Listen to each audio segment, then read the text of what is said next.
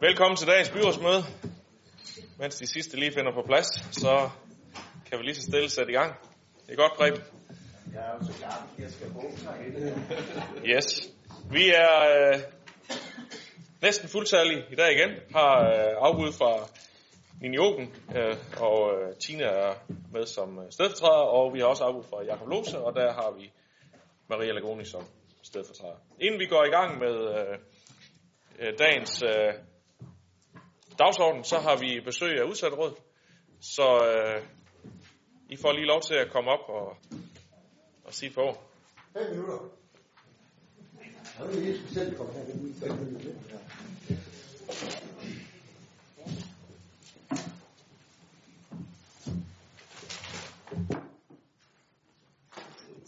er ikke åbent, du har i bagloven, vel?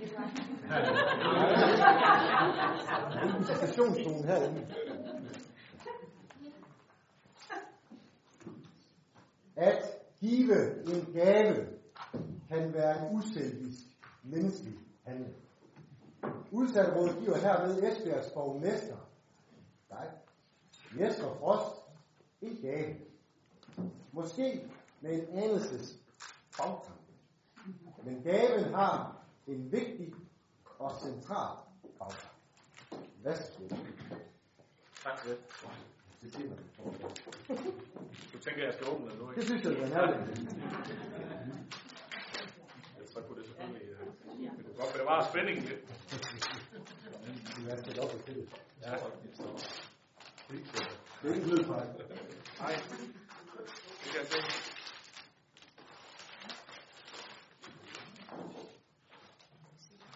Frost i varme hænder, står man her.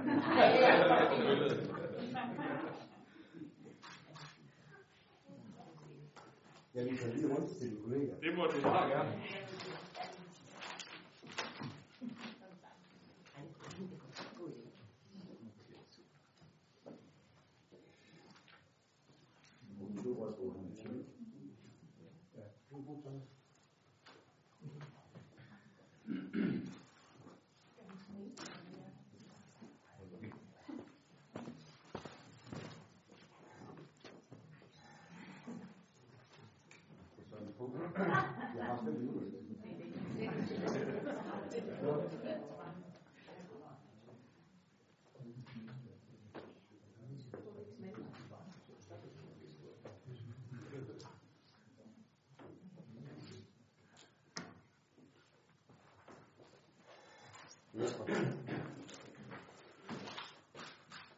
Lidt historie om det foto der.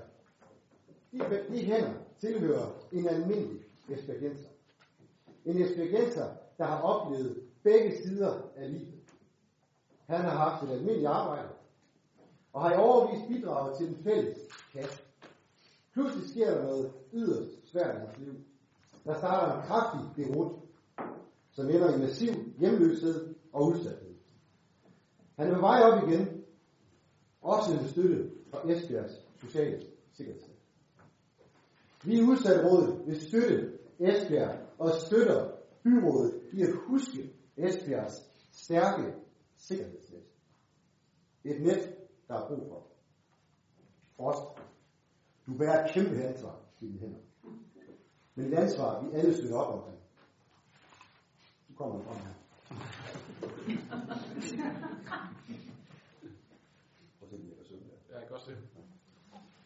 Mangler du arbejdskraft til at hænge det her kunstværk op? Det kunne eventuelt være på dit kontor. Så kender Udsatterådet et utal af frivillige ildsjæle, der helt sikkert gerne vil hjælpe dig. For lige præcis frivillighed er en af Esbjergs kæmpe styrker. Mennesker, der uselvisk giver tid og engagement til andres behov. Vi i Udsatterådet ønsker jer alle sammen en god og konstruktiv periode, og husk på, at Udsatterådet altid er klar med viden, netværk og energi. God periode til alle sammen.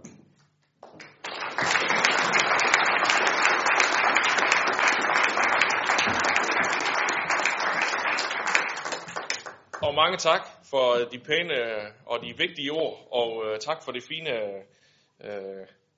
billede her. Det vil helt sikkert få en plads på kontoret. Og måske Måske kan jeg selv håndtere værktøjet her, og ikke behøver at have så meget hjælp til det. Tak. Men godt, at I gør os opmærksom på, at I også er der for at tale de udsatte sag og for at sikre forbindelsen. Så tak for det her. Mange tak. Tak.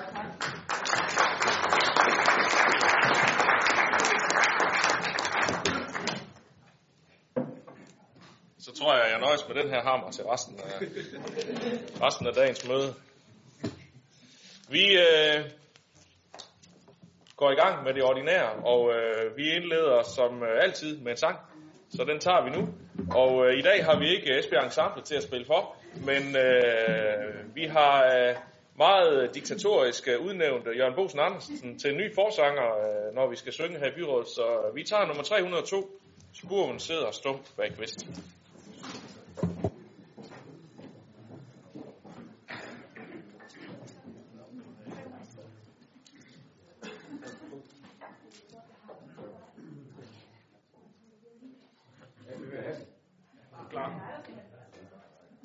Spurven sidder stump bag kvist, som ender mig det fyre. Under stilen bliver trist for nordvestens byer. Lul, lul, rock'n'roll, søgt i moderstue. Og jo mere vinden slår, des mere får armen lue. Aha, rygte kvæget ind med halmen tætte kammen. Hvide grisens blanke skin, at den må holde varmen. Lul, lul, rock'n'roll, farvesugen stiler. Mor en buk på tråden slår sig op på far og smiler. Mor kan næppe se sit skind og næppe tråden mage. Ej, der bæres lyset ind og spilles i sin sage. Lul, lul, rock'n'roll. Tidens happe vinge, over fyre bjælken, så en skok af stykke ringe. Far tager ned, så tungen på med Gud, han visker sammen. Samler lidt ved spændende sko og lukker med et hammen. Lul, lul, rock'n'roll, ensomheden synger. Mulden tæt om taget står, og sneen tår i yngre. Her ved moders gamle rock, hun lærte mig at stave. Synge om den hvide flok, og al hans nåde gave. Lul, lul, rocken står, mens den synger sange. Vil mod skud mod hjertet går, når kvældene bliver lange. Det gik jo faktisk helt godt i dag. Det var Henning Ravn, der havde valgt sangen. Det fik jeg ikke lige sagt før, men det er hermed videregivet nu. Vi går i gang med dagens møde. Første sag på dagsordenen hedder godkendelse af dagsordenen. Jeg skal høre, om der er nogle bemærkninger til det. Det var der ikke, så kører vi videre efter den. Sag nummer 2 handler om byrådets temamøder i 2018. Økonomiudvalget har valgt at indstille, at temamøder for byrådet opprioriteres og som udgangspunkt holdes forud for det første byrådsmøde i måneden fra kl. 15 til 16, bortset fra oktober, hvor der er anden behandling af budgettet. Efter økonomiudvalgets behandling er det blevet foreslået, at temamøderne for juni og august bliver flyttet til det andet byrådsmøde i måneden af hensyn til økonomi og budgetorienteringerne før og efter sommerferien. Hovedformålet med temamøderne er at give byrådet mulighed for at komme med input til politikker osv., som der kan arbejdes med i forvaltningen og herunder at centrale problemstillinger beskrives.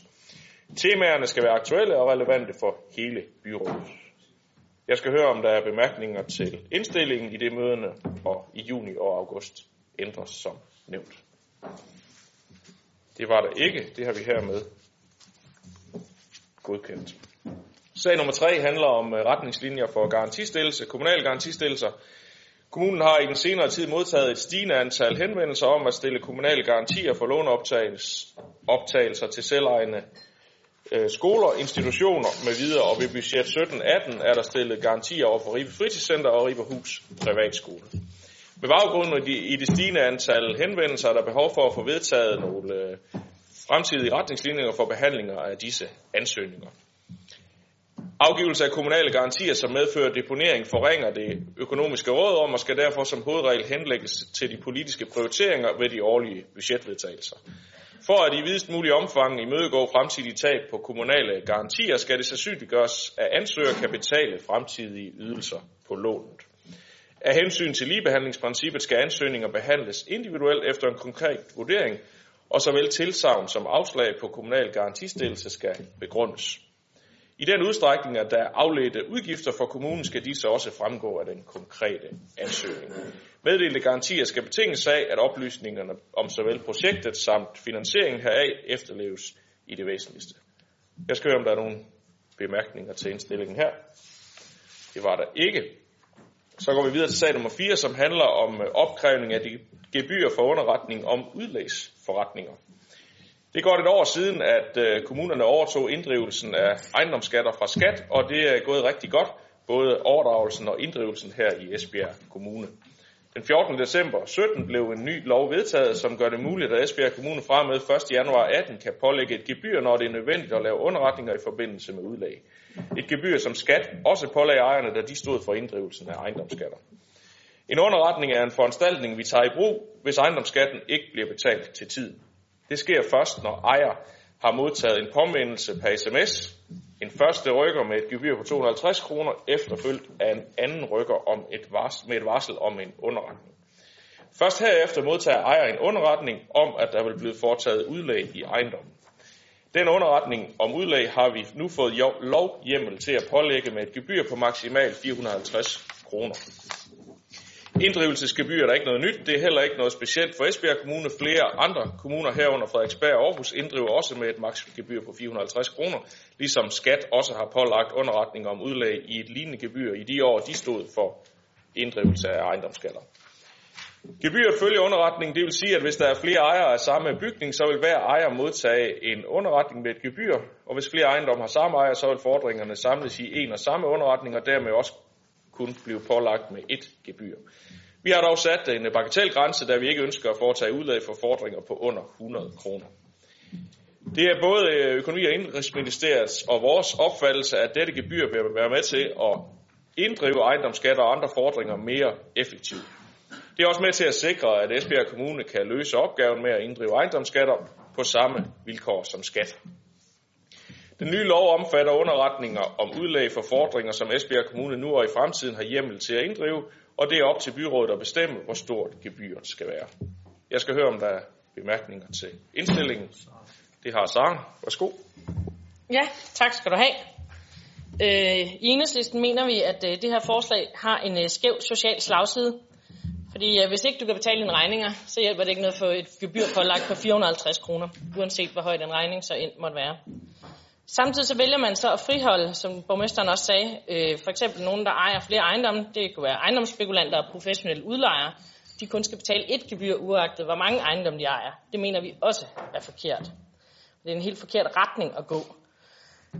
Samtidig så budgeterer man så i sagen med en ekstraindtægt på 135.000 kroner årligt. I de forvejen ret latterligt lille beløb i forhold til den samlede kommunekasse. Og som vi faktisk ser som en ekstra skat. Nu kan vi i Enhedslisten normalt godt lide ekstra skat, bare ikke lige i det her tilfælde. Så det vil vi faktisk meget gerne have lov til at frabede os. Så vi stemmer altså nej. Ja, bare lige for at præcisere, så sagde jeg, at hvis der er flere ejere af samme bygning, så vil hver ejer modtage en underretning. Men det er rigtigt, at hvis der nu er flere ejendomme, der har samme ejer, så er det kun en underretning. Jeg tror, det var det. Bare lige for at få det på plads. Godt. Men da der ikke er andre, der har bedt om ordet, så er vi jo nødt til at have lidt motion. Så jeg skal høre, hvem der kan stemme for indstillingen. Yes, og hvem stemmer imod? Godt. Den er hermed vedtaget. Så går vi videre til sag nummer 5, som handler om udnyttelse af en ledig låneramme for 2017 i Esbjerg Havn. Esbjerg Havn forventes for 2017 at have låneberettigede anlægsinvesteringer for op mod 240 millioner, og da havnen ikke lånefinansierer disse, opstår der en uudnyttet låneramme, som kommunen kan disponere over.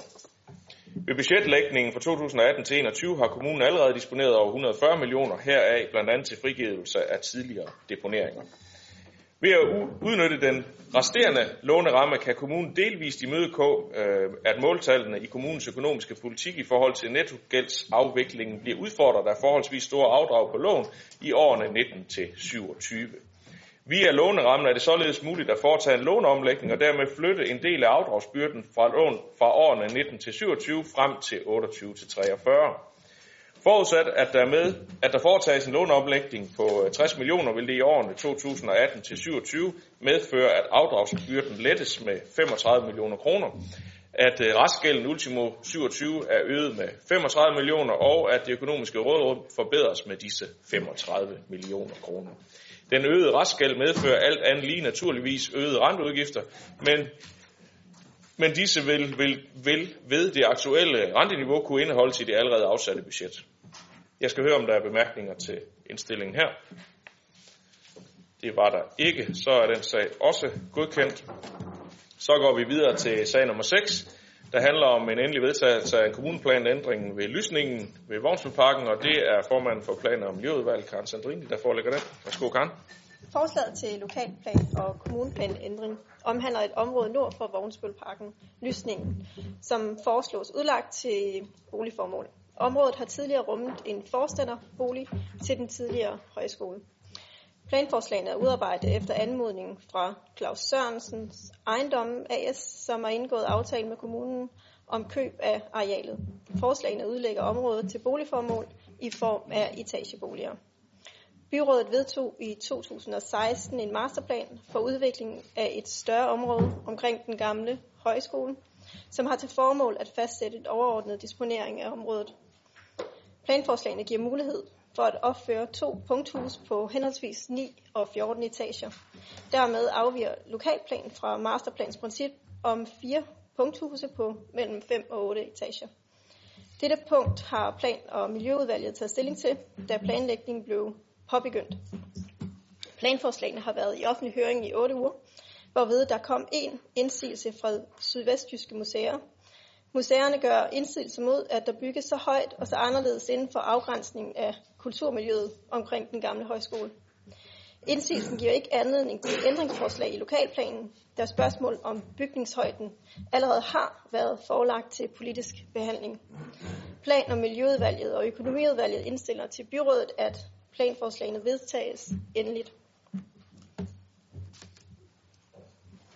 Yes, Anne-Marie Geisel Andersen. Tak. Som udgangspunkt, der bakker vi i Radikale Venstre op om det her projekt. Vi synes, det er rigtig dejligt, at det nu også kan lade sig gøre at få bilerne ned under jorden, selvom der jo ikke i masterplanen blev stillet krav om det. Men det undrer os alligevel lidt, at vi ikke følger kommunens egne retningslinjer om at respektere eksisterende kulturmiljø. For ifølge Vestjyske Museer, så vil et byggeri på 14 etager svække områdets bevaringsværdi. Og det er til og med af et kulturmiljø, som er vurderet til at have den højst opnåelige status inden for kulturmiljøer i Esbjerg Kommune. Derfor er det svært at forstå, hvorfor man ikke fastholder de 4 bygninger i lavere højde, som er oprindeligt foreslået. Man argumenterer med, at 4 bygninger samt parkering i terræn vil gå for meget ud over bevoksning, den oprindelige bevoksning. Men hvad med 4 bygninger samt parkering under terræn? Vil det ikke både kunne tage hensyn til den oprindelige bevoksning samt det bevaringsværdige miljø? Der argumenteres også med, at byggeriet vil fremstå som solitært. Men er det forkert forstået, at denne lokalplan kommer til at sætte standarden for den fremtidige udvikling af lysningerne? For bygges der flere lignende bygninger på sigt, så vil byggeriet jo ikke længere fremstå solitært. Og argumentet for, hvorfor man ikke behøver at tage højde for helheden, det smuldrer. Så hvorfor ikke bygge videre i den højde, som parkollegiet har? På den baggrund der har vi nogle spørgsmål, som vi mener og også håber, at man i det mindste vil overveje i forbindelse med udformningen af det endelige løsningsforslag. Er det helt udelukket at lave flere lavere bygninger med parkering under terræn? Med 4 bygninger, der havde man haft bedre mulighed for at skabe et rum i midten. Hvordan sikrer man et tilsvarende rum, der inviterer til aktivitet og til ophold, når man nu kun laver 2 bygninger og 2 høje bygninger? Bør der ikke også stilles krav om, at området kobles op på den grønne ring, det vil sige campusstien? Det synes ikke umiddelbart at fremgå af lokalplanen. Sidst så vil vi spørge, hvad er planerne for den fremtidige udvikling af lysningerne? Fordi hvis vi nu forlader den oprindelige masterplan, hvad så med ny bebyggelse i de øvrige lysninger? Skal de følge trop, eller vil man der tage mere hensyn til det bevaringsværdige miljø? Tak. Sara. Ja, tak. Vi er sådan set meget enige med det, Anne-Marie lige har gennemgået, så det vil jeg springe over i min egen del af det her. Vi støtter forslaget, og jeg håber virkelig, at når vi så ser det endelige forslag, når der har været arkitekter osv. indover, at der netop bliver taget hensyn til den bevaringsværdige kulturmiljø i forhold til facader og i forhold til selve landskabsarkitekturen også. Så vi støtter forslaget, som det foreligger nu, og håber meget, at det bliver rigtig, rigtig fedt senere hen, og ellers så må vi jo tage den derfra. Jørgen Bosen Andersen. Ja. Wow. Mange tak. Ja. Jeg tror ikke, det er her. Det er jo rent vand, det hele. Der er flere kvinder, der arbejder for dig derovre, Jørgen. Det er dejligt. 2 på hver side. Men jeg sidder helt stille. Jeg har ikke noget tør om det. Vi støtter kommuneplanen med de foreslåede ændringer. Vi har godt bemærket, at Sydvestjyske Museer er kritiske over for projektet, bl.a. fordi det høje byggeri forstyrrer kulturmiljøet i området. Det er deres vurdering. Vores vurdering er, at de 2 punkthuse på op til 9 og 14 etager godt kan forsvares i dette område, uden at det går ud over det eksisterende byggeri, der er der i forvejen. Der er masser af grønne arealer og god plads rundt om byggeriet, og så synes vi, det kommer til at falde godt ind faktisk i miljøet. Og der er også en god central beliggenhed, og det er ikke mindst også meget vigtigt. Vi ønsker nemlig flere boliger i Esbjerg, og her mener vi, det er faktisk en god placering til dem. Der er ikke langt til centrum, der er også havudsigt for dem, der kommer højst op, og der er gode parkeringsforhold. Vi kan også sige det på en anden måde. Kan man ikke bygge her, og også gå lidt i højden, så bliver det efter min vurdering svært at finde en bynær placering, der ligger bedre i Esbjerg by. Så derfor kan vi gå ind for forslaget. Ja, så er det mig, hvordan der er. Yes, hos Det Konservative Folkeparti, der har vi også noteret os, at der er kommet en indsigelse. Men jeg må sige, at jeg ser ikke lige helt den samme udfordring, som Sydvestjyske Museer er inde på. Området det er jo afgrænset af grønne områder og træer, og det ligger ikke klods op og ned af højskolens hovedbygning, som der henvises til i det der høringssvar. Det Konservative Folkeparti har jo hele tiden sagt, at vi ønsker, at højhusprojekter skal prioriteres uden for Esbjerg bykerne, frem for i midtbyen, og det her, det mener vi jo så er et rigtig godt bud på det. Derfor støtter vi indstillingen. John Snedgaard. Og egentlig mere Anne-Marie Geisel Andersens bemærkning, der lige får mig op, fordi jeg er bange for, at du har misforstået tingene, fordi at det er rent faktisk helhedsplanen for hele området for lysning, som ikke bare er det her lokale plan, der er grunden til, som udvalgsformanden sagde i hendes forelæggelse, var grunden til, at man forlod det første oprindelige tanke om at lave 4 huse til 2 huse. For hele ideen med lysningen er, at det skal være en lysning. At det skal være en lysning omkring noget grønt, så den der skovområde, det er en del af helhedsplanen. Så ved at placere 4 huse på den her grund, så vil hele ideen med en lysning og hele ideen med helhedsplanen forsvinde. Og derfor er det vigtigt, at man så gik, og som planudvalget, det daværende planudvalg gjorde, og sige, jamen så ændrer vi, så vi kan få de her solitære huse til at stå der, og så vi kan fastholde helhedsplanen med, at det er en lysning, vi gerne vil have. Og det var egentlig baggrunden for, at man så i sin tid sendte det her planforslag i høring. Nu har den så været i høring, der er kommet den indsigelse, og jeg er meget enig i også SF og Jørgen Bosen Andersens bemærkninger omkring det også, hvad de konservative har givet udtryk for, lige præcis på det her sted. Så derfor er vi også enige i det, der bliver forelagt her. Så er det Carsten Eibold. Ja, jeg vil sige, fra Venstres side, så er vi, synes det er meget flot og spændende projekt, der nu er projekteret. Og jeg er helt enig med de bemærkninger, den tidligere formand, Jørgen Snedgaard, også kommer med. Lige i forhold til dig, Sara, så på det for at være helt sikker, at det her er den endelige vedtagelse af en kommuneplanændring. Den kommer ikke her igen. Den er færdig nu. Anne-Marie Geisel Andersen. Jamen det var bare kort, så vi bare håbe og opfordre til, at man gør, hvad man kan for at skabe et rum i midten af de her to bygninger, som man kan opholde sig i, og som, hvor der er mulighed for aktivitet. For det var det, der lå i masterplanen, så vidt jeg ved, at det var en væsentlig del af det, og det håber vi meget, at det kommer med. Og så skal jeg have læst op på forskel på helhedsplaner, masterplaner og alt det andet, men jeg gør så godt, jeg kan. Sara Nøjs. Han lyder til Karsten. Jeg er godt klar over, at kommuneplanændringen her ikke kommer i byrådssalen igen, men jeg har da en forventning om, at vi på et eller andet tidspunkt ser det endelige resultat, inden man begynder at grave i jorden. Yes.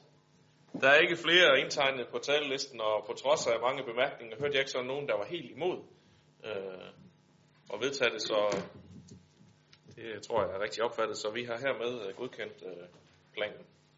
Vi går videre til sag nummer 7, der handler om en lejeaftale omkring Kongensgade 39 til Motivationshuset. Det er formanden for Social- og Arbejdsmarkedsudvalget, Henrik Vallø, der forelægger det. Værsgo. Tak for det. Motivationsbehandlingen i Esbjerg, Varde, Vejen og Fanø kommuner bliver varetaget af Center for Misbrug og Udsatte og foregår i Motivationshuset i Kongensgade i Esbjerg.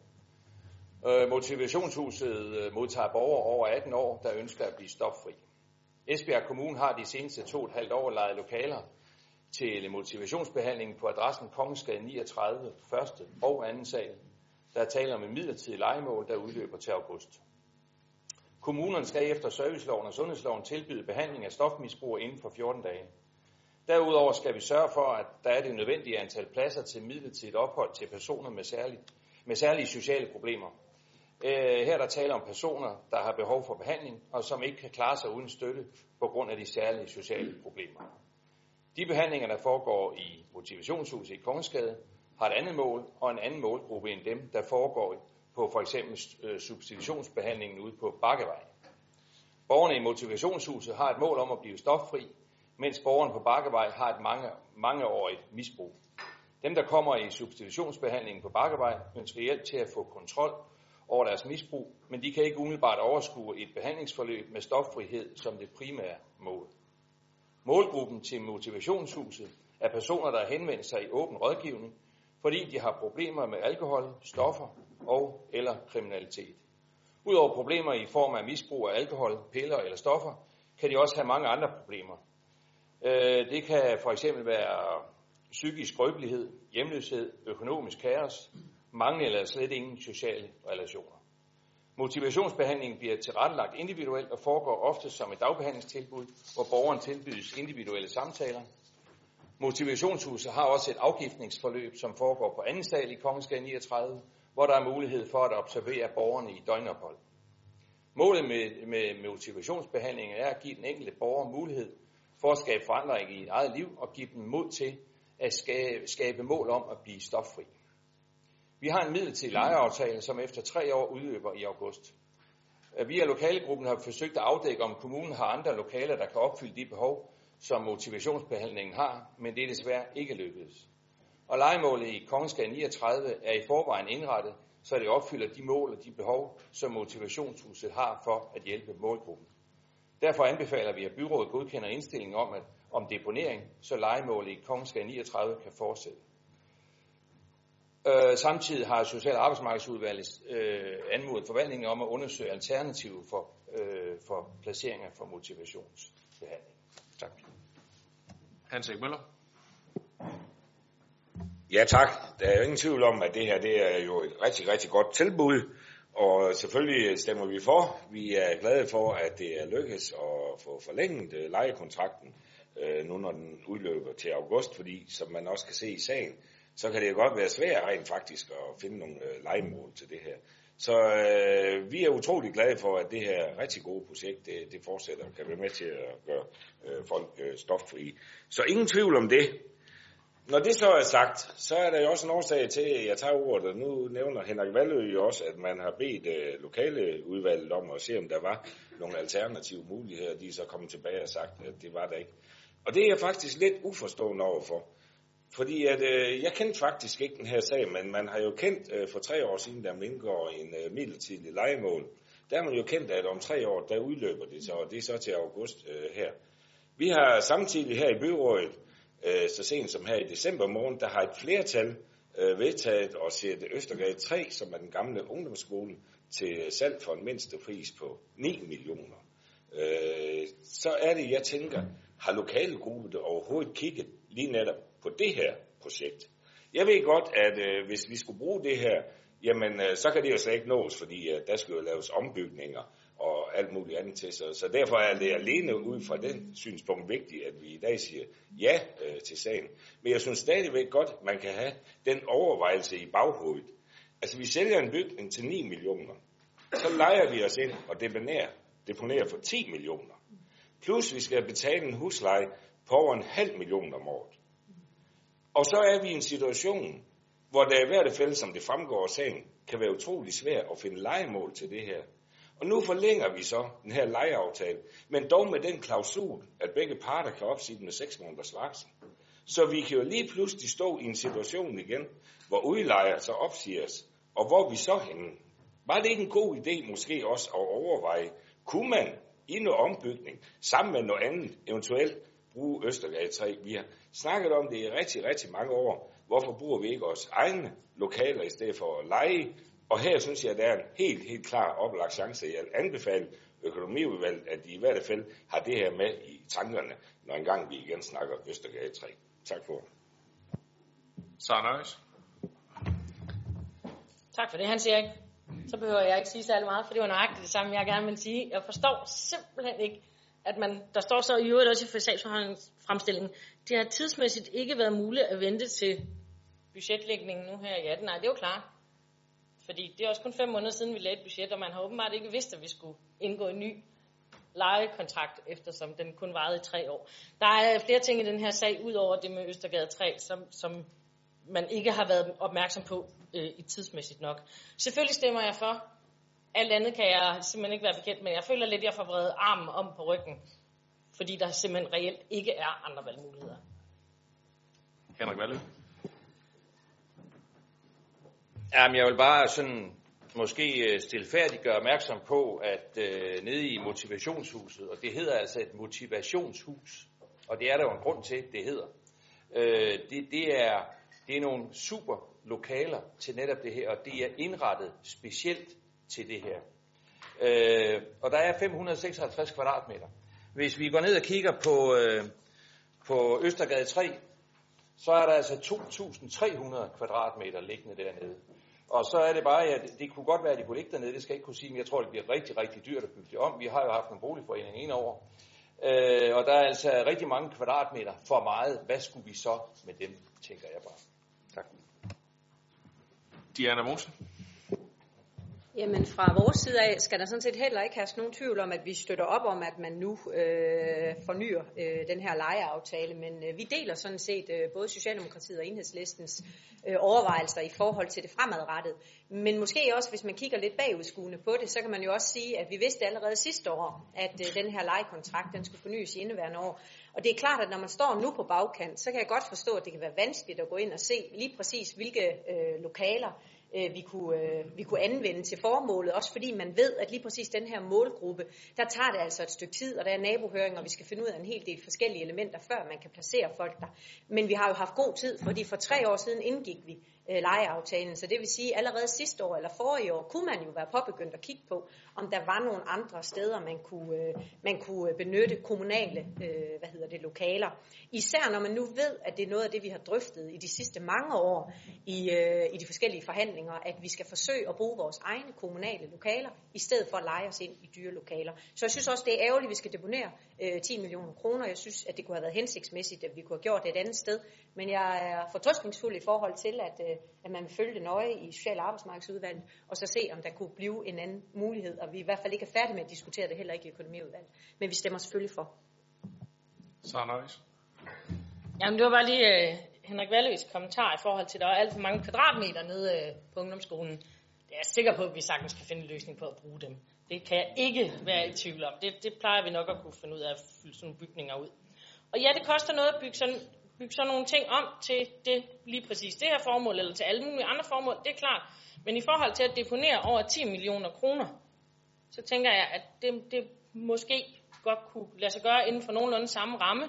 Det er i hvert fald det, jeg bare gerne vil se Jeg har dermed ikke sagt, at jeg vil stemme for det endeligt, men jeg kunne helt vildt godt tænke mig at se sådan et forslag, så jeg har en reel valgmulighed. Det er sådan set det, der mest er min anke på det her. Hans Erik Møller. Jamen det er også Henrik Vallø, der får mig lidt op, fordi at så mange kvadratmeter, og så er flertallet sendt det for et udbud på 9 millioner minimumspris. Det fortæller jo næsten alt i forhold til, at vi skal deponere 10 millioner for så få kvadratmeter, så lad os sige det på den måde.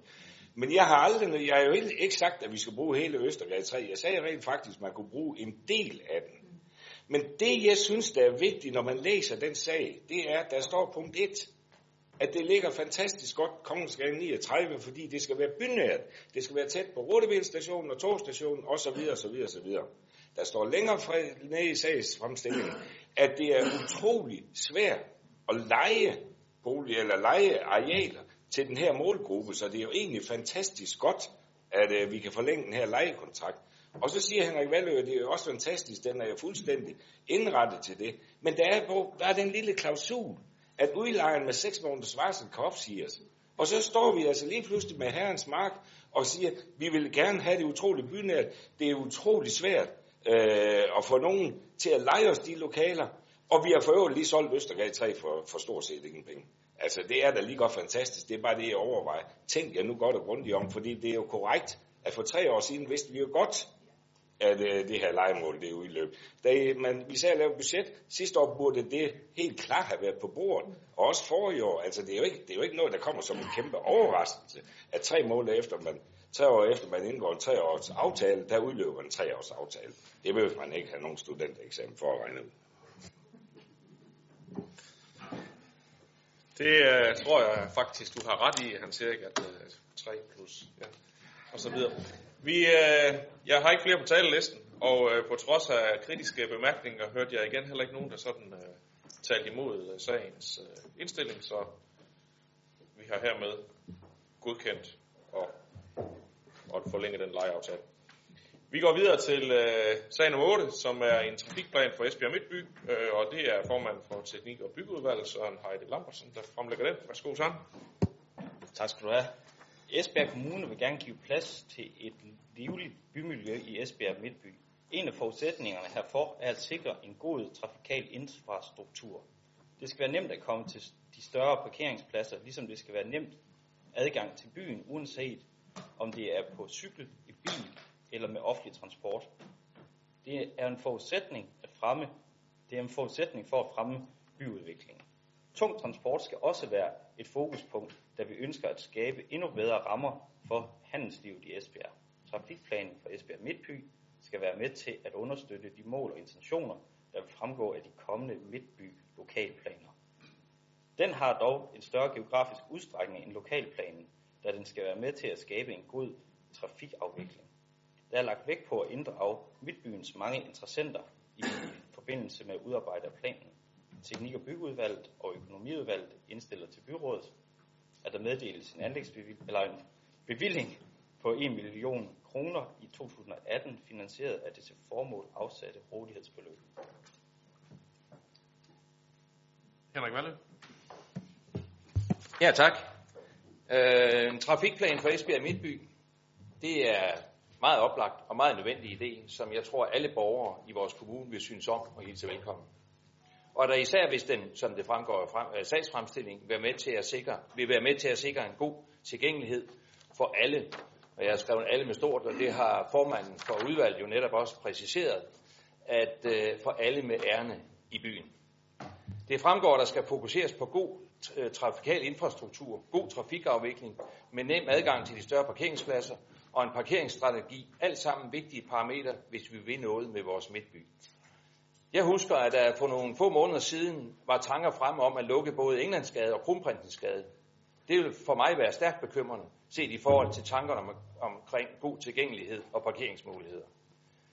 Der er også nævnt trafik, et stykke ned i sagen, der er nævnt trafik til og fra bymidten, som jeg bestemt også ser som et vigtigt punkt. Ikke mindst, når vi nu om nogle få år får f.eks. IKEA til byen. Jeg mener, at vi skal gøre alt for at sikre, at vi kan at kunder til IKEA også bliver i anførselstegn lokket herind til Midtbyen og til handelslivet herinde. Vi skal have dem til at lægge nogle kroner herinde. Men det kræver netop optimal tilgængelighed og ikke mindst gode parkeringsmuligheder i midtbyen. Så det vil jeg meget opfordre til, at vi er opmærksom på. Og så glæder det mig naturligvis med den store inddragelse af interessenter, workshops og offentlige høring, der er tænkt med ind i trafikplanen. Så tak for det. Jørgen Bosen Andersen. Ja, tak. Jamen, jeg er enig i det, der er blevet sagt, både Henrik Vallø og udvalgsformanden, og det vil jeg ikke gå mere ind i. Men jeg synes, en af de allervigtigste ting, når man skal lave sådan en trafikplan, det er, i hvert fald som vi ser det, at når vi går i gang med det, så skal der ud at lave sådan en trafikplan, så skal det være med høj grad af borgerinddragelse. Det er vigtigt at få borgerne med i den her proces, og det vil gøre det både lettere og bedre at gennemføre det til alles tilfredshed. Og sidst men ikke mindst, så hvis der kommer nogle workshop med nogle interessenter i, så vil det også give mere inddragelse, og det vil blive, kvaliteten vil blive meget bedre i den sidste ende.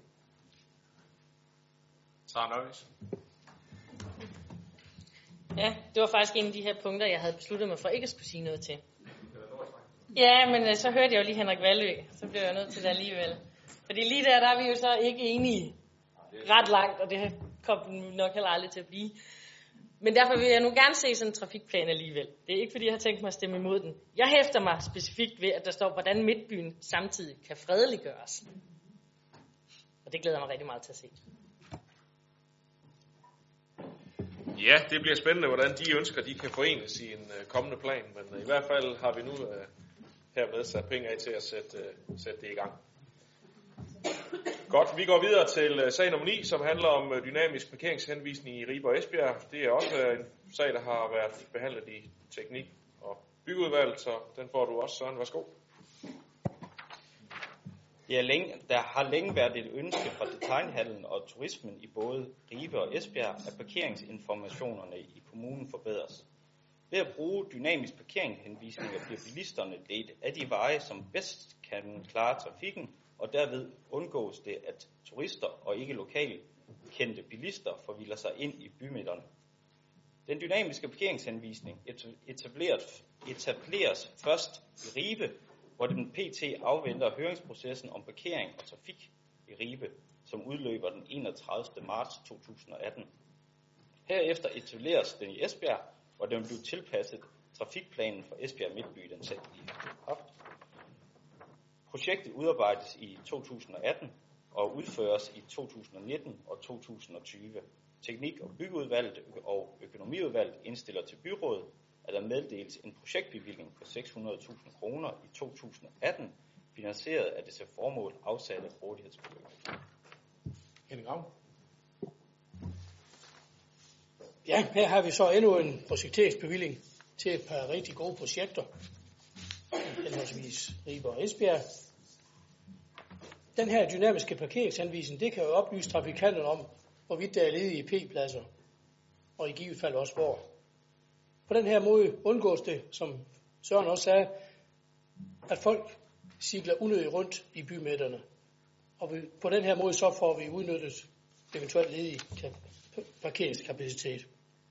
Samtidig, og måske ikke mindst, så kan trafikanterne lede sig af de mest hensigtsmæssige veje, så man undgår unødig trafik på f.eks. Domkirkepladsen i Ribe og de smalle brostensbelagte gader. Derfor bakker vi i Venstre op om frigivelsen af projektbevillingen, og vi noterer os også, at parkeringsanvisningen etableres først i Ribe i 19 og derefter i Esbjerg i 20. Tak. Ja, tak for det. I Det Konservative Folkepartis optik, der kommer det her et år for sent. I den forbindelse, der vil jeg høre, om man har gjort sig nogle overvejelser omkring, om man kunne lave en midlertidig løsning i Ribe i forhold til de parkeringsmæssige problemer, vi har pt. Så vi kan imødegå den kommende turistsæson. Men når det så er sagt, så har vi også den indstilling, at bedre sent end aldrig, og derfor støtter vi selvfølgelig forslaget. Preben Rudinggaard. Jeg føler nærmest, det er juleaften i dag. Jeg bor i Ribe. Jeg bor midt inde i centrum af Ribe. Og når jeg færdes ude omkring vores domkirke, vores meget flotte vartegn nede i Ribe, så oplever jeg adskillige gange, hvis jeg bare går på pladsen, at den samme tysker kommer kørende forbi, og jeg er dødhammerende bange for at blive kørt ned af den samme tysker 2 eller 3 gange. Han pendler rundt. Og når han så ikke kan finde rundt der, så pendler han ned i de små bitte gader til fare for børn, der går og alt muligt andet.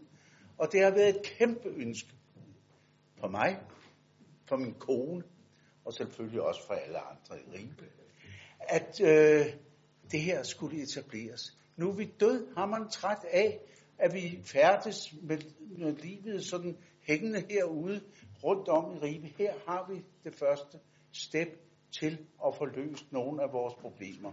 Der kommer også andre løsningsmodeller, håber jeg, og nu kigger jeg også over på vores udmærkede direktør, som vil være kreativ for, at vi kan få det her.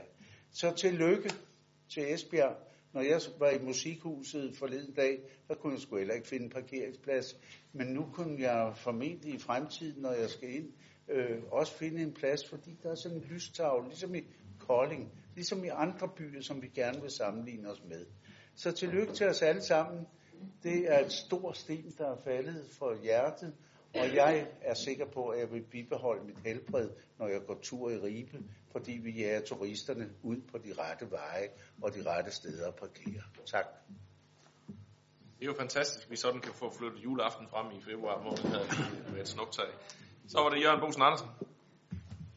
Ja, og kunne vi så få indført betalingsparkering i Esbjerg, så blev det jo rigtig juleaften. Men jeg vil lige... det er efterhånden ved at være et gammelt ønske. Det har, og forslaget har været længe undervejs med de smarte parkeringshenvisninger der, som vi snakker om i dag. Og vores holdning er, at den gamle bykerne i Ribe skal være fri for så meget trafik som overhovedet muligt. Vi mener heller ikke som mange andre, og det kan jeg også høre i aften, der skal parkeres rundt om Domkirken, som det har jo også været en del af diskussionen.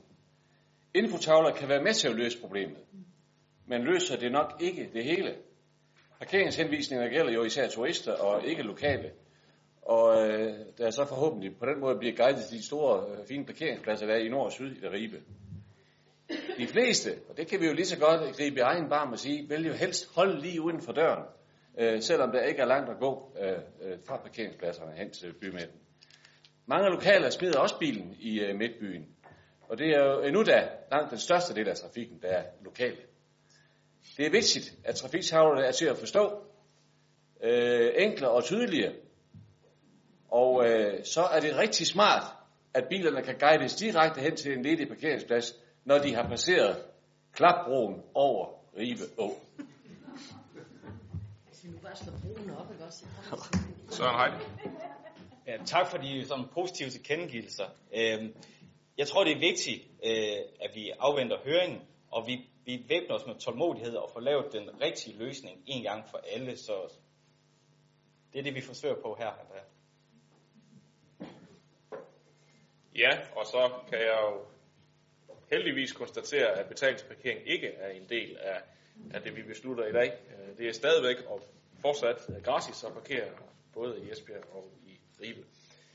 Vi har ikke flere på talerlisten, så derfor har vi hermed godkendt os sætte det projekt i gang. Vi går videre til sag nummer 10, som handler om en renovering af belægningen på P-Øst i Ribe. Det er også en fra Teknik- og Byggeudvalget, Søren, så den får du også fornøjelsen af. Jeg prøver. Der er ofte mangel på parkeringspladser i Ribe. Derfor har Esbjerg Kommune erhvervet et areal ved Rosenallé som supplement til de eksisterende parkeringspladser. For at udnytte pladsen optimalt kræver det, at der bliver lagt asfalt og lavet afmærkninger til båse. Der installeres desuden lys på pladsen og forbedre krydsningsmulighederne af Rosenallé, så der kan opnås en god sammenhæng mellem parkeringspladserne og Ribe midtby. Så fremt entreprenøren kan garantere, at anlægsarbejdet kan være færdigt til turistsæsonen 2018, forventes arbejdet påbegyndt i marts, ellers påbegyndes det først efter turistsæsonen 2018. Projektet vil desuden blive koordineret med kloakseparering og de fremtidige cykelstiplaner langs Rosenallé. Teknik- og Byggeudvalget og Økonomiudvalget indstiller til byrådet, at der meddeles en anlægsbevilling i 2018 på 3 millioner kroner, finansieret af til formål afsatte rådighedsbeløb. Jeg har en enkelt på talerlisten, det er Sara. Ja. Jeg stemmer for, starter lige med at sige. Det er en del af budgetforliget og alle de her ting, så det skal jeg nok lade være med at underholde jer med. Og jeg synes, det er rigtig fint, at man vælger at lave en løsning, hvor man så netop på en eller anden måde i hvert fald får anvist båsenes størrelse, for det ved vi godt, det udnytter arealet bedst muligt. Det jeg godt kunne tænke mig, helt ærligt, kunne vi godt finde noget andet end asfalt. Det må være muligt, så vi for eksempel både kan få noget nedsivning af regnvand. Det regner mere og mere. Hvis ikke I har lagt mærke til det, så kan jeg oplyse jer om det. Det har det gjort det sidste halvår. Så jeg kunne bare rigtig godt tænke mig, at man overvejede, om det så skal være den ene eller den anden eller den tredje slags stampet grus eller noget helt fjerde. Det skal jeg ikke gøre mig klog på. Det ved jeg slet ikke nok om det. Men noget andet end asfalt, det ville være lækkert. Men det var bare sådan en lille indvending. Yes, men da du jo selv var med til at vedtage budgettet, så ved du jo også, hvordan sagen var beskrevet der. Men, vi har godkendt indstillingen, som den er her. Der er ikke flere på talelisten. Og vi springer videre til sag nummer 11, som handler om renovering af P-areal i Havnegade ved Hulvejen. Det sørger mig også for teknik- og byudvalg, så den får du også. Værsgo. Nu hvor Havnepromenaden står færdig sammen med første del af landgangen, er det blevet tid til at renovere P-arealet, som ligger i forlængelse heraf. Renoveringen vil tage udgangspunkt i samme materialer som Havnepromenaden, ligesom niveauforskellen vil blive udjævnet væsentligt. Projekteringen forventes at starte primo 2018 med anlæg fra marts til juni 2018. Såfremt entreprenøren ikke garanterer en færdiggørelse i juni, udskydes anlægget til efter Torship Race.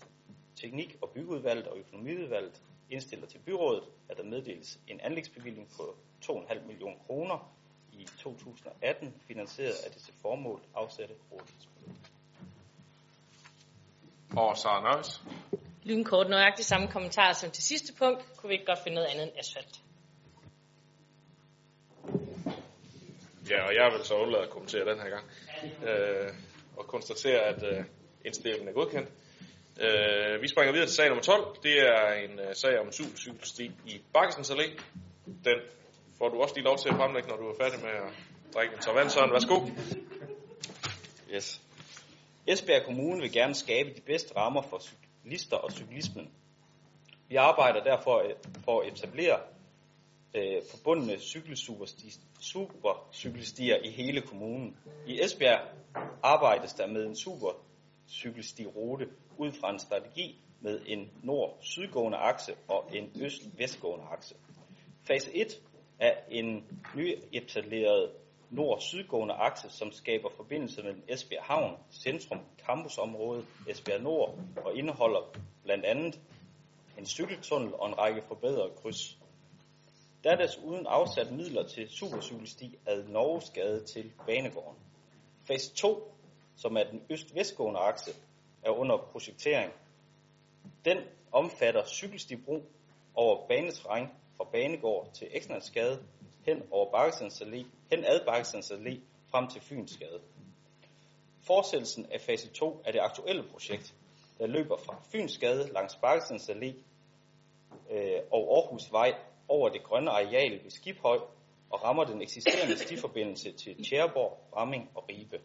Linjeføringen betyder, at stianlægget samtidig vil betjene store dele af Østerbyen og ikke mindst vil forbedre skolevej til både Rørkærskolen og Præstegårdsskolen. I Esbjerg Kommune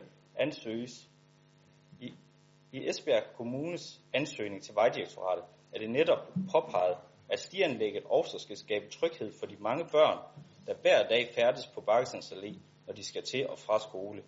Vi er alle interesserede i, at vi som forældre kan sende vores børn trygt og sikkert i skole. Stiforbindelsen vil således være medvirkende til, at der er flere børn, der bliver selvtransporterende, så færre bliver kørt i skole. Transportsikkerhedsmæssigt forventes også en positiv effekt af stianlægget, både langs strækningen, men også for den trafik, der krydser strækningen. De 2 minirundkørsler bliver således erstattet af krydshævninger svarende til den, der er ved krydset med ringen. Rundkørslen ved Skolebakken bliver ombygget således, at cyklister får vigepligt, hvilket i dag er den løsning, der anbefales i rundkørsler. Det fremgår af uheldsanalyse, at 9 ud af 12 uheld med cyklister eller knalder netop sker i rundkørsler. Vi har i oktober 2017 ansøgt cykelstipuljen om et tilskud på 40% af stianlægget. Vejdirektoratet har prioriteret projektet blandt mange andre kommuners projekter og givet tilsagn om tilskud til os. En betingelse herfor er, at Esbjerg Kommune senest 1. marts giver accept til Vejdirektoratet, hvor I vi erklærer at kunne fremskaffe egenfinansiering på 60%. En stor del af cykelstiforbindelsen ligger inden for det område, der er omfattet af programmet for områdefornyelsen i Østerbyen. Der er derfor mulighed for at finansiere 95% af egenbetalingen på den strækning med byfornyelsesmidler. Den resterende egenbetaling finansieres af midler til cykelstien. Dette beløber sig til 7.151.000. Teknik og miljø søger om at få udvidet byfornyelsesområdet, så det omfatter hele stiforbindelsen. Teknik og bygge besluttede på deres møde den 19. januar at følge indstillingen i notat fra den 16. januar 2018. På økonomiudvalgsmødet blev den nye indstilling godkendt, liste E og liste C tog forbehold. På den baggrund indstiller teknik- og byggeudvalget og økonomiudvalget til byrådet, at indstillingen i notatet følges. Så må du godt tage en Torvand, Søren. Så er det Henning Ravn. Og jeg kan trøste jer med, at jeg har ikke flere sider. Det står på en halv. En 3,3 km lang cykelsti til en pris af 26,7 millioner. Dyrt? Ja, må ikke. Vejdirektoratet har givet tilsagn, som Søren også fortæller, om støtte 40%, 10.680.000. Så er resten af en finansiering af cykelstipuljen 16 millioner, lige godt og vel. Det er stadigvæk dyrt, også set i lyset af, at over de 4 år er 26,3 millioner i cykelstipuljen. Så derfor var der stor skepsis fra venstre side, og umiddelbart ikke noget, vi kunne stemme for. Men omvendt så er det jo rigtig, rigtig skidt at søge nogle puljemidler, og så siger ellers nej tak, når vi kan få dem. Nu har det jo så vist sig muligt at lånefinansiere en stor del via byfornyelsesmidler, så cykelstipuljen i første omgang skal betale de 7,1 millioner, som Søren også har nævnt. Og det svarer vel egentlig meget godt til den kilometerpris, vi normalt betaler for cykelstier. Lige godt 2 millioner. Nu er det så efterfølgende vist sig muligt, formentlig, at udvide byfornyelsesområdet, så en endnu større del af egenfinansieringen kan lånefinansieres, hvorved cykelstipuljens andel reduceres til knap 1 million, faktisk 801.000. Set i det lys, sammenholdt med de 33 færdselsuheld, der er registreret af politiet i årene 12-16, og hvor mange mørketal må der så er ved siden af, som politiet ikke kender noget til. Og vi kan vel også godt være enige om, at blot et uheld er et for mange. Så er vi i Venstre indstillet på at meddele Vejdirektoratet, at tilsandsvilkårene godkendes. Tak. Jørgen Bosen Andersen. Tak. Cykelstier er vigtige både på landet og i byerne. Esbjerg Kommune søgte i oktober 17, som vi har hørt, statslige cykelstipuljer, puljen om tilskud til 2 cykelstier. Altså en cykelsti mellem Østervestet og Vestervestet, og så den her i Østerbyen fra Esbjerg C, med tilkoblen ved Skibhøj, så den går videre til Tjæreborg og Bramming. I alt 3,3 km, som vi lige har hørt Henning Ravn sige også. Vi kan støtte projektet, selvom det selvfølgelig også i vores øjne er mange penge. Det er det, sådan er det jo, når man går ind igennem en by. Så er det dyrere per meter. Og også det med, at cykelstien her er jo, det skal det jo være, når det er en by, den er jo ensrettet, kan man sige. Så den går i begge sider af vejen. Vi synes også, det er godt at etablere beplantning. Og vigtigt. Både i hensyn til trafikdæmpning og langs Baggesens Allé. Og så skulle det også være med til at styrke trafiksikkerheden, at vi får det sådan lidt mere adskilt og lidt grønt sammen med cykelstien. Og så er det vigtigt, at cykelstien bliver udarbejdet i samråd, i tæt samråd med lokalrådet i Esbjerg Øst, så vi får alle vinkler med. Og så er der den generelle problemstilling, når vi skal finansiere cykelstier i Esbjerg Kommune. Som jeg indledte med, så blev cykelstien i mellem Øst og Vest nedprioriteret, da der ikke blev bevilget midler til statspuljen, fra statspuljen hertil. Den sti er som så mange andre i den i Øst og Vest og Vest og Vest meget vigtig. Men det er svært, når staten giver 40% til Østerbyen, og så ikke tager det. Derfor er det vigtigt, at vi fremover ikke glemmer de lokale cykelstier, som jo er lige så vigtige som dem i byerne, men ofte sværere at få statstilskud til, og derfor helt automatisk bliver skubbet ned i rækken.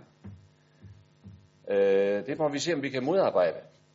Derfor ønsker vi, at den kommunale egenfinansiering af lokale cykelstier i hvert fald bibeholdes og indgår i budgetlægningen til 2019, og så vi faktisk øremærker og fastholder muligheden for at bygge lokale cykelstier, ligesom vi gjorde her i 17, og nu er vi i gang med igen i 18, hvor vi har fået 4 lokale cykelstier i Esbjerg Kommune. Det skulle vi gerne fortsætte med at have plads til.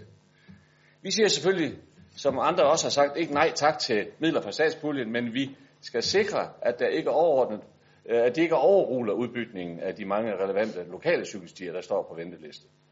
Endelig synes vi, det er en god idé at undersøge, om byfornyelsesområdet, som andre også har været inde på, kan udvides til at omfatte hele cykelstiforløbet i Østerbyen, med henblik på at få en øget lånefinansiering, der på den måde kan give råderum til flere cykelstier i hele kommunen. Tak for ordet. Anne-Marie? Ja, tak.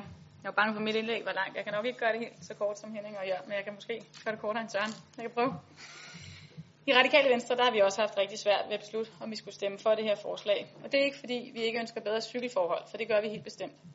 Men fordi politik handler om prioritering, og fordi vi er usikre på, om netop den her cykelsti er den rigtige prioritering her og nu. For os, der er trygge cykelforhold væsentlige for både sikkerhed og sundhed. Men vi mener som udgangspunkt, at vi bør starte med at sikre tryghed for kommunens yngste borgere.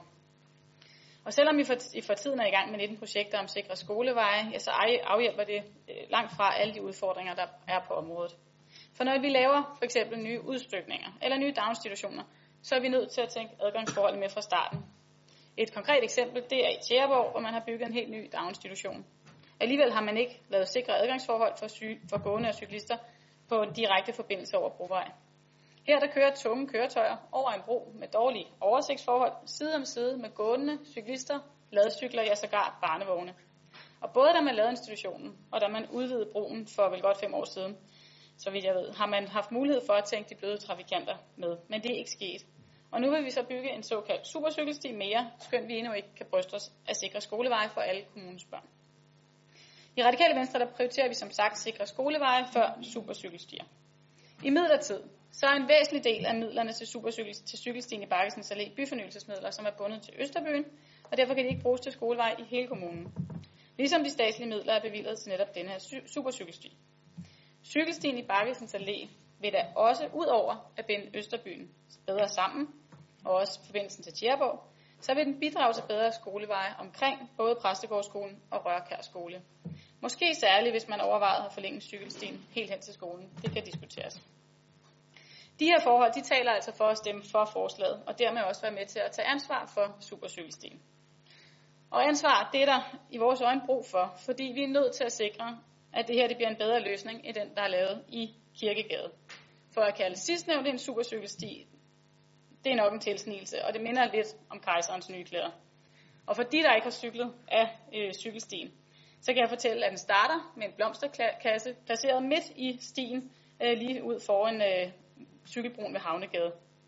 Og på lange strækninger af den her supercykelsti, der er kun markeret med røde plamager på jorden, hvorfor bilisterne stadig lukker af for cyklister. Længere ude af Kirkegade, der er ikke engang lavet en markering på vejen. Kronborg har argumenteret med, at de mange parkerede biler, de gør, at folk kører langsommere, hvormed trygheden øges. Hvis parkerede biler kan gøre det ud for en supercykelsti, så har vi godt nok mange af dem i Esbjerg Kommune. Taler man med Cyklistforbundet, så er der cyklister, som ikke længere kører af Kirkegade, fordi de er utrygge. Man taler om falsk tryghed, fordi måske særligt de unge mennesker, de drøner ud af vejen, hvor man heller ikke har valgt at lave højre vigepligten om til fuld vigepligt. Det overvejer vi fra Radikale Venstre at stille forslag om. Som det er nu, så går mange blot og venter på det første uheld, og det er rigtig trist, når vi nu har valgt at bruge penge og kræfter på at lave en såkaldt supercykelsti. Vi havde langt hellere set, at man havde lavet en kortere strækning, og så havde lavet det ordentligt. Derfor der er det rigtig vigtigt for os, når vi laver den her supercykelsti i Baggesens Allé, at det bliver lavet ordentligt, så der skabes reel tryghed. Og så vidt vi har fået oplyst, så vil den også blive lavet som en hævet cykelsti, hvilket vi finder rigtig vigtigt. Derfor, og fordi den også bidrager til sikre skoleveje, har vi valgt at støtte forslaget. Men vi håber, at man vil overveje at føre cykelstien helt op til skolerne, hvis det er nødvendigt. Og vi vil kraftigt opfordre til, at man inddrager alle relevante aktører, som for eksempel Cyklistforbundet, lokalråd osv., inden man laver cykelstien. Og det fremgår ikke umiddelbart af sagsfremstillingen. I Radikale Venstre der ønsker vi ikke flere halvhjertede supercykelstier på bekostning af sikre skoleveje til byens børn. Og derfor håber vi også, at det vil lykkes at udvide byfornyelsesområdet, så vi kan dække en større del af udgifterne til supercykelstien via byfornyelsesmidler. Og derved frigør kommunens tipulje til måske og forhåbentlig flere sikre skoleveje for kommunens børn. Tak. Tak for det. Henrik Vallø. Jo, tak. Borgerlige tøver med at modtage milliongaver fra staten, var overskriften i JV i sidste uge, torsdag den 1. februar. Sådan ser jeg det nu ikke. Jeg har bare fra borgerlistens side gjort opmærksom på nogle opmærksomhedspunkter, som jeg finder væsentlige i den her sag, og derfor tog jeg forbehold på økonomiudvalgsmødet. Og så vil jeg øvrigt sige, at borgerlisten aldrig er blevet spurgt eller har været en del af, om vi synes, man fra Esbjerg Kommunes side skulle søge om denne her milliongave fra staten. Jeg bad i sidste uge på økonomiudvalgsmødet om en oversigt over de seneste 10 års uheld på strækningen, og modtog samme dag om eftermiddagen allerede, det var hurtigt vil jeg sige, tallene for 5 år, fra 12 til 16, og så nøjes jeg med dem, det er fint nok. De tal, de viser, at der i nævnte tidsrum har været i alt 33 uheld, det er blevet sagt en gang i dag, på strækningen. Her er 12 uheld med cykler eller knaller 30, altså en lille knaller, der har været indblandet der. 4 af disse 12 har været med personskade, og bare gøre opmærksom på, at personskade kan være alt fra en hudafskrabning til noget mere alvorligt. Det, der måske er mere interessant, er, at 9 ud af 12 uheld er sket i den lille rundkørsel ved Skolebakken og ved minirundkørslerne ved Randersvej og Ingemands Allé. Da disse rundkørsler blev etableret for år tilbage, gjorde jeg dengang fra Færdspolitiets side meget opmærksom på farligheden, unødvendigheden af dem, prisen på dem, og hvordan det kunne være gjort bedre og mere sikkert for alle, nemlig med hævede flader i krydsene, nøjagtigt som det nu fremgår af svaret fra forvaltningen. Nu skal minirundkørslerne nemlig nedlægges og erstattes af hævede flader, hvormed sikkerheden øges. Men jeg synes måske også, at disse tal siger et eller andet om, at det er svært at få øje på nødvendigheden af at etablere en cykelsti for at forebygge uheld. Uhelden med de bløde trafikanter har jo været i rundkørslerne rundt, og nu fjernes rundkørslerne, og der etableres i stedet for de her hævede flader. Så uheldene har altså intet at gøre med et eventuelt behov for en cykelsti i Baggesens Allé. Derudover er der for ikke så længe siden på dele af Baggesens Allé fra Eksnersgade til Grundtvigs Allé blev ændret på hastighedsbestemmelserne fra tidligere 50 km/t til nu 40 km/t, hvilket også givet vil have en positiv indflydelse på uheldsstatistikken. Indførelse af 40 km-zonen kunne jo tænkes udvidet til at gælde større dele af Baggesens Allé. Det synes jeg, byrådet bør tænke over, inden vi nu siger ja til at bruge små 27 millioner kroner på det her projekt. Jeg tror også, at en eventuel anlæggelse af cykelstier i Baggesens Allé vil kunne skabe nye og andre problemer på strækningen, blandt andet med parkering. Vi vil direkte fratage nogen deres mulighed for at parkere ud for deres beboelse. Det er også min fornemmelse, at det bestemt ikke er i alle borgernes interesse, og her tænker jeg naturligvis primært på de borgere, der bor i Baggesens Allé. Og hvor meget har borgerne egentlig været inddraget i det her projekt, det synes jeg ikke, jeg kan læse mig til. Jeg kan ikke undlade at stille mig selv det spørgsmål, om det her projekt virkelig er nødvendigt lige nu at bruge henved 27 millioner kroner på. Vi er i en tid, hvor der er rigtig mange ubekendte i forhold til kommunens økonomi. Blandt andet så ved vi ikke, hvordan forhandlinger mellem KL og regeringen falder ud. Og vi har nogle store udfordringer hængende med mulige besparelser på områder, der virkelig kan gøre ondt på borgerne.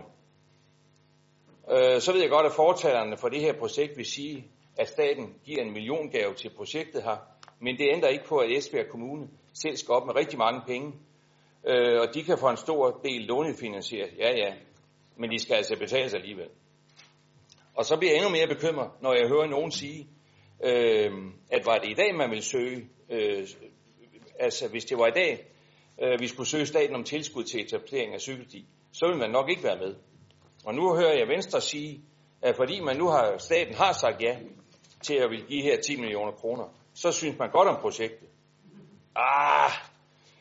Og det er jo ikke fordi, jeg ikke synes, at, at der skal være ordentlige og sikre forhold for vores cyklister, for det skal der naturligvis. Men det kan vi jo sagtens sikre her. Blot ved at ændre lidt på nogle rundkørsler, i stedet etablere hævede flader, og eventuelt indføre 40 km i timen på en større del af Baggesens Allé. Borgerlisten vil rigtig gerne være med til at udvikle Østerbyen, men vil også gerne være med til at vise økonomisk ansvarlighed. Så lad os anvende de her mange millioner på noget mere nødvendigt. Tak.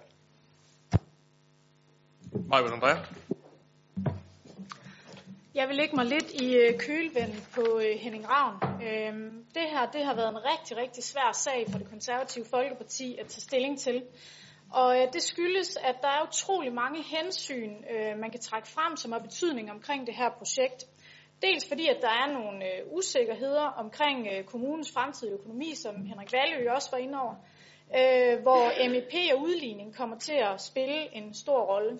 Men også dels fordi, der er lavet en ulykkesstatistik på strækningen, hvor det fremgår, at ulykker, særligt med bløde trafikanter, det er primært sket i de her 3 rundkørsler, hvor de fleste herinde af os nok kan blive enige om, at trafiksikkerheden i dag ikke er høj nok. Derfor mener jeg også, at vi ikke kommer udenom at lave nogle forbedringer i forbindelse med de 3 rundkørsler, uanset hvordan udfaldet af afstemningen bliver i dag. En af de ting, der vægter rigtig højt for Det Konservative Folkeparti, det er sådan noget som tryghed i hverdagen og for den enkelte. Og det indbefatter i min optik også, at vi får skabt nogle sikre skoleveje for vores skoleelever. I tilknytning til strækningen ligger intet mindre end 2 skoler, og der mener vi også, at sikkerheden bør veje højst. Beløbet er allerede afsat i budgettet, og set i lyset af førnævnte argumenter, så danner det derfor mening for os, at vi stemmer for indstillingen.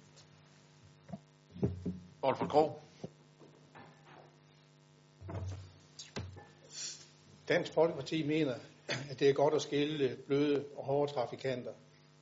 Men når det som her sker i et gammelt byområde, så giver det altså afledte problemer både for beboere og trafikafviklingen der. Og det er sammenholdt med argumenter fra Henrik Vallø, som vi så ikke behøver at gentage, så mener vi delvist, at vi er enige, og det gør, at vi ikke mener, at sagen er tilstrækkeligt gennemarbejdet. Vi kan derfor ikke være med til at bruge så mange skattekroner på projektet. Så vi stemmer imod indstillingen. Tak. Hans Erik Møller. Ja, det overrasker mig da lidt, men det kan da godt være, at jeg ikke har læst sagen ordentligt, at Dansk Folkeparti har været imod det. Jeg mener da ikke, man var det i økonomiudvalget, men lad det nu ligge. Preben Rudinggaard, han glædte sig lige før, han synes næsten, at det var juleaften. Det kan jeg godt forstå. Det løb jo rigtig godt, og det var du jo rigtig, rigtig glad for. Og jeg vil også glæde mig her på Østerbys borgernes vegne. De 11.000, der bor over i Østerbyen, som mange har sagt, det er jo altid en prioritering, og det er økonomisk svært, og hvad er det for nogle udsigter, der er foran. Men når jeg sådan har fornemt i alle de år, jeg har sat i byrådet, så er der i hvert fald nogle politikere, når de prioriterer. Så er det altså ikke Østerbyen, de altid har prioriteret først, når der var nogle midler, og give nogen noget løft et eller andet sted. Jeg har meget sjældent oplevet det var Østerbyen. Jeg har faktisk mest hørt den omtale med vindmøller og forurenet industri og alt muligt andet. Ikke så meget, at nu skal Østerbyen have virkelig en løft. For det trænger Østerbyen virkelig til. Og det vi er i gang med nu, når det er for øvrigt også budgetstof, med broen over og alt det, det er også med til at binde byen enormt bedre sammen. Og hvis man er i tvivl om Bangs Allé er en farlig skolevej eller ej, så synes jeg godt nok, at man skulle tage og prøve at komme lidt mere ud i Bangs Allé omkring skolestart om morgenen og andet. Det er virkelig en rigtig, rigtig farlig vej. Og jeg tror på, at det er med til at give Østerbyen en lille løft, give Østerbyen lidt mere tryghed. Så jeg glæder mig for alvor over, at der lige pludselig bliver afsat noget til Østerbyen. Det er ikke det, vi har været mest vant til i det her byråd. Sara. Ja, endnu en gang, Hans Erik, så er jeg voldsomt enig med dig. Vældigt. Jeg må hellere stoppe meget snart, tror jeg. Fordi at cykelstier er hamrende dyre. Det kan vi alle sammen blive enige om, uanset hvor meget af det, vi selv skal betale. Men Baggesens Allé er en rædselsfuld strækning, og det er faktisk ligegyldigt, om man kommer på cykel eller om man kommer i bil. Fordi der holder parkerede biler langs vejen, nogle gange lige over for hinanden, så man skal zigzagge igennem, hvis man kommer på fire hjul. Det skal cyklisterne også. Og hvis de så heller ikke er så store, de her cyklister, eller de kører meget hurtigt og alle sådan nogle ting, så er det altså virkelig, virkelig farligt. Og specielt så netop i myldretiden og i forbindelse med skolestart om morgenen og sådan nogle ting. Der er rigtig mange andre ting, man kan gøre, som ikke nødvendigvis er lige så dyrt som at bygge en cykelsti. Man kunne jo for eksempel lave det forbudt og parkere langs vejen. Jeg kan mærke det allerede herovre. Det er jo bare lige sådan. Så har I alle sammen fået ideen. Så selvfølgelig stemmer Enhedslisten for en supercykelsti. Vi elsker nemlig cykelstier hos os. Henning Ravn.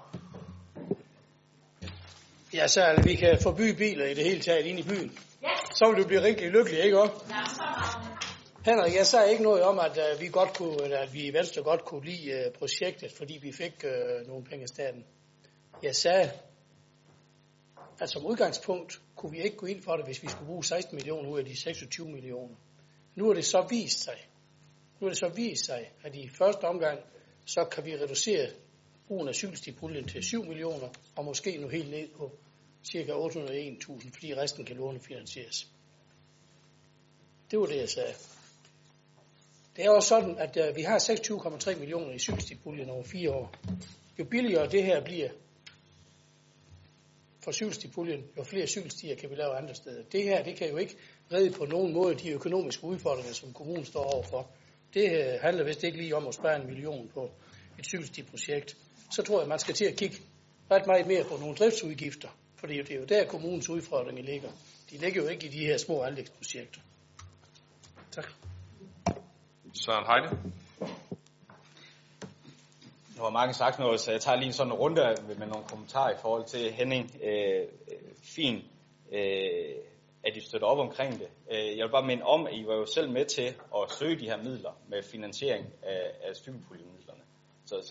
Så jeg håber ikke sådan, at det er sådan en tendens, der breder sig ved, at I er med til at søge, og så bakker I baglæns bagud, når vi så får tildelt midlerne. I forhold til jer, der sidder herovre, det er sådan lidt af det samme. Ja. Lokalrådene, Cyklistforbundet skal nok blive inddraget. Nu skal vi lige blive enige om vi skal have cykelstien eller ikke cykelstien, inden vi når dertil, hvor vi så siger, hvordan skal det konkrete projekt så udføres. Ja, Henrik Vallø. Åbenbart er du mere bekymret for, hvorhen bilerne de lige kan parkere ude foran deres hus, end cyklister, især børn. Vi kan sikre deres, at de kan cykelsikre i skole. Det er jo en prioriteringssag, men jeg forstår måske ikke helt, at du ser så negativt på en cykelsti ud igennem Baggesens Allé, i og med, at der er så mange børn, der cykler den vej igennem, og man kan facilitere 2 skoler i et område, hvor der faktisk bor op til 11.000 mennesker, ligger den her cykelsti. Oliver Krog, Dansk Folkeparti. Jeg ved ikke, om jeg skal sige, at jeg er målløs, men jeg undrer dig meget over, at du i økonomiudvalget stemmer for det her, og nu kommer den så i byrådet, og så stemmer du imod.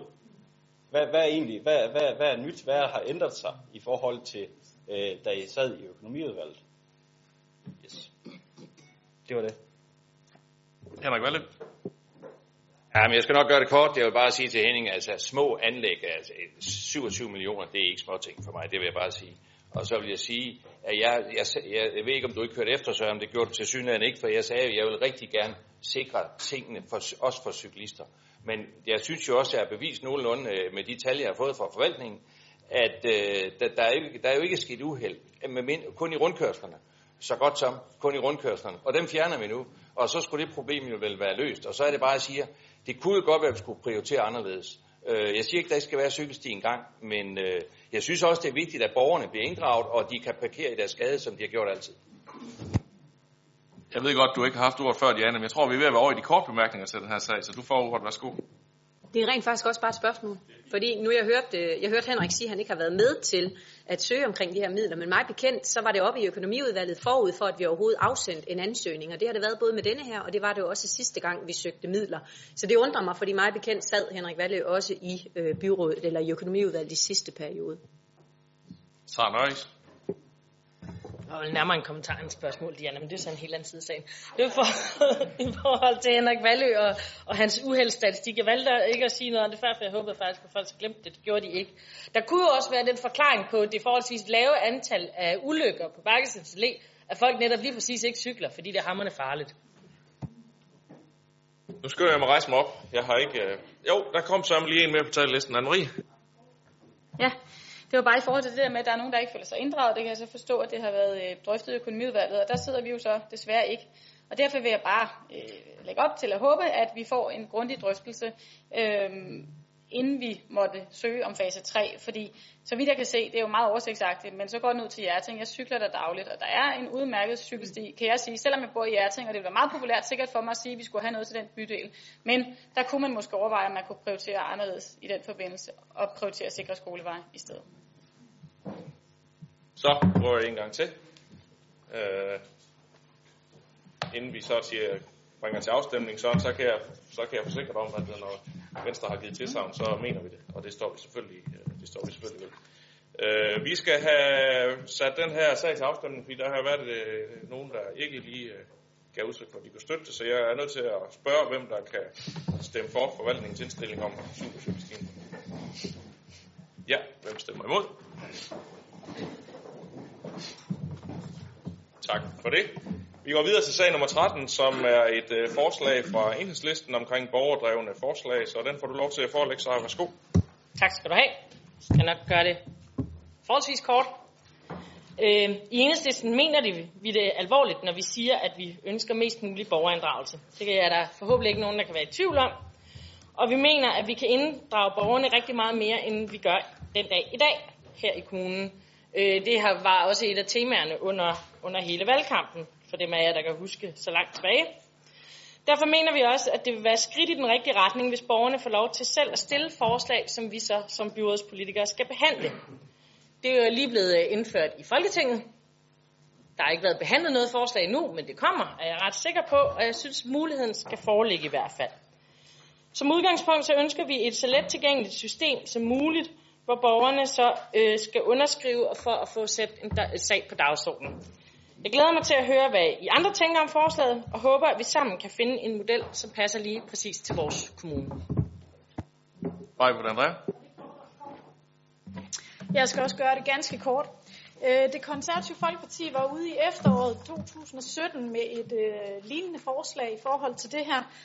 Og derfor så kan jeg selvfølgelig godt se mig selv i at stemme for jeres indstilling. Så det er det, beslutningen er i dag. Hans K. Sønderby.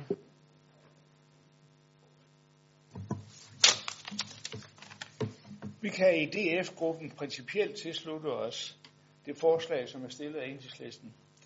Men for at vi kan stemme for, så er der nogle vilkår, som vi for langt skal være opfyldt. Og så kan forsøgsperioden for vores skyld godt være helt byrådsperioden. Og vi har tre punkter, som vi kan fremhæve. Kan nogen få en bedre formulering af det, som dækker det samme, så er det selvfølgelig også i orden for vores vedkommende. Punkt 1. Forslaget skal ledsages af mindst 2.000 fysiske underskrifter af personer med valgret i Esbjerg Kommune, det vil sige personer bosiddende i kommunen over 18 år. Det svarer så til et mandat, som også fremgår af notatet.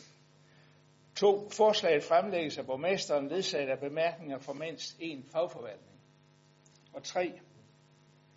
At den eneste beslutning, der kan træffes i sagen, er at sende forslaget i normalt sagsforløb. Vi vil således med vores bemærkninger undgå, at et forslag giver anledning til en uheldig sagsbehandling i byrådet. En sagsbehandling, som normalt skal foregå i fagudvalg. Kan forslaget medvirke til at gøre vores demokrati mere levende, så vil vi imidlertid gerne give det vores opbakning.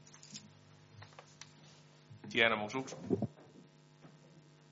Ja, tak. Jamen, helt klar opbakning fra vores side af. Jeg har allerede drøftet det en gang med Enhedslisten og Sara, og sagde også allerede dengang, at det bakkede vi kraftigt op om. Det har også stået på vores to-do-liste, men jeg tror faktisk, at Enhedslisten og SF har tænkt lidt samme tanker, nemlig at vi vil vente til et nyt byråd tiltrådte med at stille forslaget, og det kan man jo så spekulere i, hvorfor vi vil vente på det. Om der er en større sandsynlighed for, at det bliver stemt igennem nu, end det gjorde tidligere. Ellers kan man jo også sige, at der er utrolig mange som undervejs i valgkampen talte omkring det her med langt mere inddragelse og involvering. Og det kan jeg i hvert fald godt huske, at der er rigtig mange, som alle sammen talte om, at vi godt kunne tænke os at gøre tingene på en lidt anderledes måde. Så derfor håber jeg da også, og det kan jeg jo så også høre, at der er rigtig mange, der vil bakke op om det. Vi tror rent faktisk på, at det vil få langt flere til at involvere sig i det politiske arbejde, i de politiske processer, for langt flere til at engagere sig, og det synes vi er rigtig, rigtig positivt. Men vi mener i modsætning til Dansk Folkeparti, at vi skal have kigget lidt på, om det vitterligt skal koste et helt mandat at stille et forslag. Vi synes måske, det er ret meget. Vi ved, at nogle af de andre kommuner, man har arbejdet med, der har man faktisk nedsat antallet af stillere, der skal være for, at et forslag kan komme ind. Og så mener vi også som kommentar til DF's forslag, hvis det er noget, de kræver, mener ikke, at vi i et byråd skal til at have, vores administrative medarbejdere ind. Det er et byråd, og det vi kan jo træffe beslutning om, hvis man læser et forslag op, det er jo at sende det til det respektive fagudvalg, hvor det skal fagudvalgsbehandles. Jeg hørte lidt sådan, at Hans K. Sønderby talte om, at det skulle læses op af borgmesteren, og så skulle der være en administrativ medarbejder, der giver i talelse, at det går, hvad jeg hørte forkert. Men klar opbakning fra vores side af. Super godt forslag. Ja, vi synes også, det er et rigtig godt forslag, Sara. Og det var også noget, det vi gik til valg på, så det er jo rigtig rart, at den kommer her. Så fuld opbakning for os af. I forhold til de punkter, der så står i sagen, der er måske noget af det, der skal konkretiseres lidt mere. Og det kan vi også høre, at debatten kommer hurtigt ud i, om det skal være 1.500 eller 2.000. Men så vi også har snakket om, det der var brug for, det var i hvert fald, at der var opbakning fra Socialdemokratiet til den her del. Anne-Marie? Ja, men vi er jo også et af de partier og et af de nye partier, som er trådt ind og også i valgkampen tale for øget borgerinddragelse, og det står vi selvfølgelig ved. Og derfor stemmer vi for forslaget. Vi vil ikke lægge os fast på her nu, hvordan det er jo mange stemmer eller hvor mange underskrifter det skal kræve. Man kunne også overveje for eksempel en procent af kommunens indbyggere. Det mener jeg svarer til det, man drøftede i Folketinget. At 50.000 man har der, det vil være 1.250, eller hvor meget nu bliver, et eller andet sted derimellem. Men det skal ikke være et krav for os i forhold til at stemme for, for selvfølgelig går vi ind for øget borgerinddragelse. Så I vil ikke give jeres mening til kende? Jo, ja. Jamen det var bare lige ganske kort i forhold til det, Hans K. han siger. Jeg så jo helst, at det var så lavt et antal af byens borgere som muligt. Det er klart, fordi sådan er jeg. Men selvfølgelig skal det være byens borgere. Altså det skal jo ikke være alle mulige andre steder i landet, der skal kunne bestemme, hvad vi skal snakke om. Der er jeg med så langt. Og så synes jeg, det vil være ærgerligt, hvis vi ikke tager en beslutning om, på et eller andet tidspunkt i hvert fald, at det skal evalueres, og så enten besluttes at fortsætte fast, eller forkastes, inden den her valgperiode udløber. Jeg synes, det vil være fair, at det er det samme byråd, der evaluerer og beslutter, hvorvidt det var en god eller en dårlig idé, frem for at sende det videre til et nyt byråd. Men det er jo min holdning. Hans K. Sønderby. Ja, jeg kan sige til Diana Mose, at du hørte forkert. Okay. Jeg forventer selvfølgelig ikke, at borgmesteren skal have en forvaltningsmedarbejder med i hånden. Der vil jeg godt tiltro borgmesteren selv at kan fremlægge det. Men jeg vil godt have det belyst fra en fagpersons side til borgmesteren. Sådan må det være. Henrik Vallø. Ja, borgerlisten talte jo så sent som i den sidste sag om borgerinddragelse, så vi vil også gerne være med. Men jeg tænker lidt. To ting. Den ene det er, at det der med fysiske underskrifter, jeg mener, det skal være noget med NemID-agtigt noget. Det tror jeg vil være fremtiden. Og så skal den måske tilbage, ikke tilbage, for den er jo først kommet her, men den skulle måske behandles i økonomiudvalg eller noget andet, hvor vi finder ud af, hvad er det egentlig, vi vil, hvor mange skal der til osv. Det kunne være en mulighed. Yes, og så lad mig tage ordet, Sara, så du også skal høre, hvad vi mener om det her, fordi vi er selvfølgelig også interesseret i, at vi får inddraget borgerne i at komme med de sager, som de så mener, byrådet skal forholde sig til. Man kan jo tage fat i et enkelt byrådsmedlem og overbevise vedkommende om, at der skal rejses en sag. Så behøver man ikke samle nogen underskrifter. Men det her er jo en anden måde at gøre det på, og det har vi lydhørhed for at finde ud af, om det er en måde at gøre det på. Jeg synes allerede, behandlingen i dag her har vist, at der er rigtig mange ting, som godt kunne kræve at blive kvalificeret lidt yderligere. Hvordan skal de her underskrifter leveres? Er det via NemID? Er det fysisk? Hvor mange er det? Hvordan sikrer vi, at det også håndteres på en smidig og nem måde, så det ikke bliver unødig bureaukrati? Så for at vi ikke skal sidde og kloge os i det, på det her, den her baggrund, så vil jeg sådan set foreslå, at vi sender sagen tilbage til økonomiudvalget, og så får belyst nogle af de ting her, så vi kan få også lavet en ordentlig sagsbehandling. på den her. Og da det er et procedurspørgsmål, så stopper behandlingen sådan set nu, og derfor skal jeg spørge, om der er andre, der kan tilslutte sig det forslag. Stem for det. Det kan vi alle sammen. Så er det sådan set sendt tilbage til økonomiudvalget. Og det var faktisk afslutningen på den åbne del af mødet, så tak fordi I kom.